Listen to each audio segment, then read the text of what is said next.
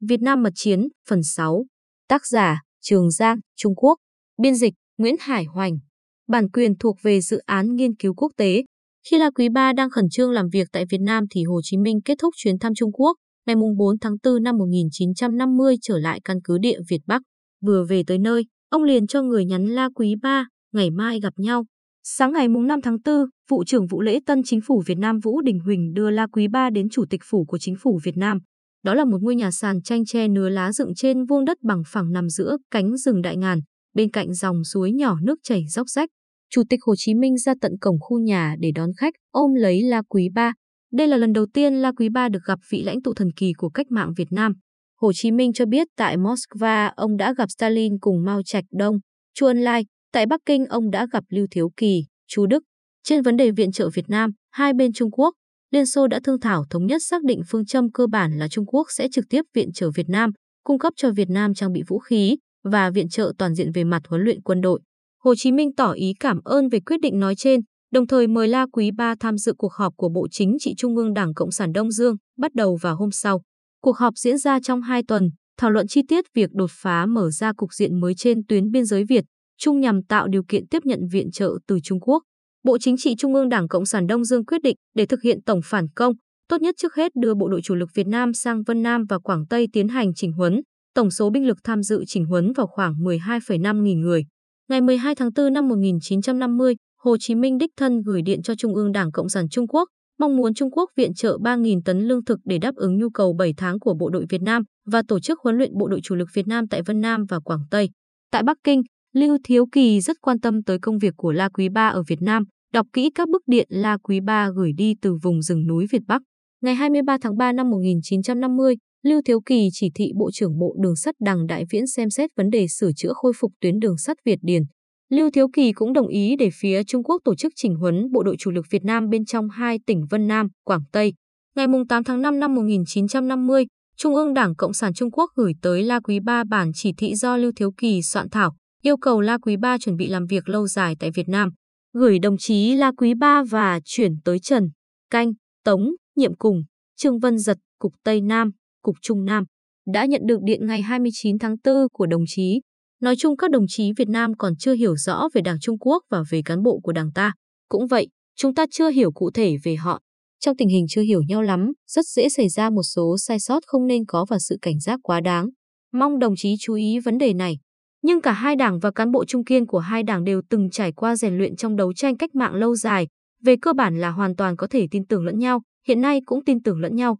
Đồng chí cần chú ý điểm này. Một số đồng chí Việt Nam nào đó có thể có những khuyết điểm, ví dụ sợ nói ra sai lầm khuyết điểm của mình, chưa coi trọng kinh nghiệm của Trung Quốc, ỉ lại nhiều vào viện trợ, mở miệng là đòi viện trợ. Nhưng các khuyết điểm đó không phải một lúc là có thể sửa được. Trong nhiều đồng chí Trung Quốc cũng có những khuyết điểm ấy và trong thời gian ngắn cũng không thể sửa được. Chỉ có sau khi mọi người hiểu nhau, tin tưởng lẫn nhau và nhiều lần được chứng minh trong kinh nghiệm thực tiễn thì mới có thể dần dần sửa được. Hiện nay đồng chí căn bản chớ nên để tâm quá nhiều tới những khuyết điểm ấy của các đồng chí Việt Nam, lại càng chớ nên phê bình các khuyết điểm ấy của họ. Hiện nay đồng chí chỉ nên thành khẩn và nhiệt tình công khai nêu ra những ý kiến mình cho là đúng và giới thiệu cho họ biết các kinh nghiệm của phía Trung Quốc, rồi chờ đợi họ tiếp thu. Họ có thể tiếp thu bao nhiêu, thậm chí không tiếp thu, điều đó đồng chí cũng không nên kiên trì yêu cầu, chỉ cần thành tâm thành ý giúp đỡ họ là được.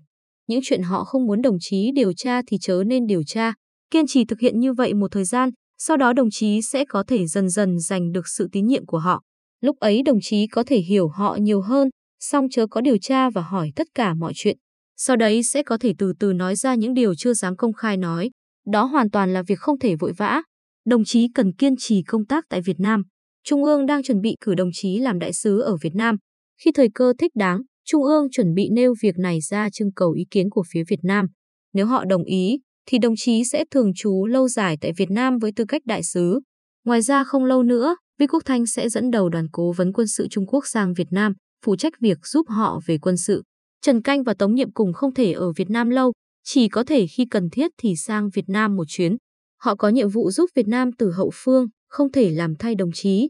Vi Quốc Thanh vì phải tập trung làm công tác về mặt quân sự cho nên cũng không thể thay đồng chí. Trên thực tế, nhiệm vụ hiện nay của đồng chí là sau này cũng là đại sứ ở Việt Nam và kiêm đại biểu của Đảng Cộng sản Trung Quốc tại Việt Nam. Đồng chí cần chuẩn bị công tác tại Việt Nam một thời gian tương đối lâu dài, có như vậy mới lập được thành tích nên có. Tổng tư lệnh Võ Nguyên Giáp đã dẫn La Quý Ba đi thị sát quân đội nhân dân Việt Nam. La Quý Ba rất ngạc nhiên về tình trạng của bộ đội chủ lực Việt Nam. Mấy chục năm sau, ông còn nhớ rõ, tôi chưa từng nghĩ tới tình hình quân đội Việt Nam lại như vậy. Họ đều thiếu lương thực, dầu mỡ lại càng không có mà ăn, sức khỏe của các chiến sĩ đều suy nhược, quần áo phần đông cũ rách, đa số đi chân trần không giày dép. Trang bị vũ khí lại càng kém, súng ống kiểu nào cũng có, làm cho việc cung cấp đạn rất khó khăn. Điều đặc biệt là họ chưa từng đánh các chiến dịch lớn, thiếu kinh nghiệm đánh công kiên. Kỷ luật cũng lỏng lẻo. Tình trạng quân đội như thế này thì làm sao có thể tiến hành một chiến dịch lớn ở vùng biên giới Việt, Trung được trước? La Quý Ba đề nghị với phía Việt Nam, muốn đánh thông biên giới Việt, Trung thì phải tổ chức bộ đội thành hai quả đấm. Hiện nay bộ đội Việt Nam chủ yếu dùng tiểu đoàn, trung đoàn làm đơn vị hoạt động độc lập, lực lượng quá phân tán. Trung ương Đảng Việt Nam nên sớm hạ quyết tâm tổ chức một hoặc hai sư đoàn tác chiến. Trung ương Đảng Cộng sản Đông Dương đã nhận thức rõ vấn đề này. Tháng 1 năm 1950, trước khi La Quý Ba sang Việt Nam, họ đã họp Đại hội đại biểu Đảng lần thứ ba. Khi bàn về vấn đề quân sự, Đại hội vạch rõ, chúng ta có cơ sở chính trị lớn mạnh, hậu phương vững chắc, quân đội và nhân dân có tinh thần cao.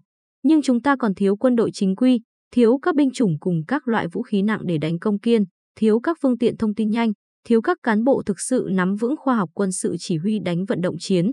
Sau khi La Quý Ba thị sát xong tình hình bộ đội Việt Nam, Trung ương Đảng Cộng sản Đông Dương và Bộ Tổng tư lệnh Quân đội Việt Nam chính thức đề xuất với La Quý Ba. Phía Việt Nam đã quyết tâm chỉnh đốn biên chế bộ đội chính quy, đề nghị Trung Quốc cung cấp địa điểm tại hai tỉnh Vân Nam.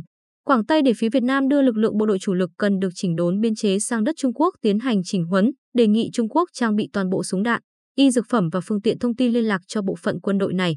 Đồng thời, để tạo thuận lợi cho việc tiến hành chiến dịch biên giới đang bàn, đề nghị Trung Quốc cử một đoàn cán bộ chỉ huy quân sự cấp quân đoàn. Sư đoàn sang Việt Nam làm cố vấn chiến dịch giúp bộ đội Việt Nam, cử các sĩ quan cấp trung đoàn, tiểu đoàn sang Việt Nam làm cố vấn trung đoàn, tiểu đoàn trong quân đội Việt Nam. Phía Việt Nam còn đề xuất họ mong muốn trong năm 1950 có thể tổ chức được 6 sư đoàn với khoảng 100.000 chiến sĩ và đề nghị Trung Quốc cung cấp vũ khí, trang bị cho số quân này. Và như vậy, vào mùa xuân năm 1950, sư đoàn chỉnh biên chính quy đầu tiên của quân đội Việt Nam, sư đoàn 308, phía Việt Nam hồi ấy gọi là đại đoàn, tập kết vào một nơi và được chính thức tổ chức, do Vương Thừa Vũ làm sư đoàn trưởng, Cao Văn Khánh làm phó sư trưởng, Song Hảo làm chính ủy. Phía Trung Quốc nhanh chóng trả lời, sẽ căn cứ vào tình hình đã chín mùi hay chưa mà từng bước giúp Việt Nam tổ chức các sư đoàn quân chính quy và đồng ý chỉnh đốn biên chế quân đội Việt Nam tại địa điểm bên trong lãnh thổ Trung Quốc.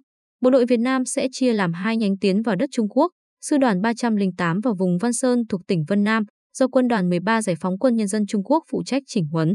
Một nhánh bộ đội chủ lực Việt Nam là Trung đoàn 174 và Trung đoàn 209 vào vùng Long Châu thuộc tỉnh Quảng Tây, do quân khu Quảng Tây phụ trách chỉnh huấn. Trên thực tế, phía Trung Quốc hồi ấy có một quyết sách quan trọng hơn, đó là nhanh chóng tổ chức đoàn cố vấn quân sự Trung Quốc sang giúp quân đội Việt Nam chiến đấu lâu dài. Hết phần 6. Xin mời quý thính giả đón nghe phần 7.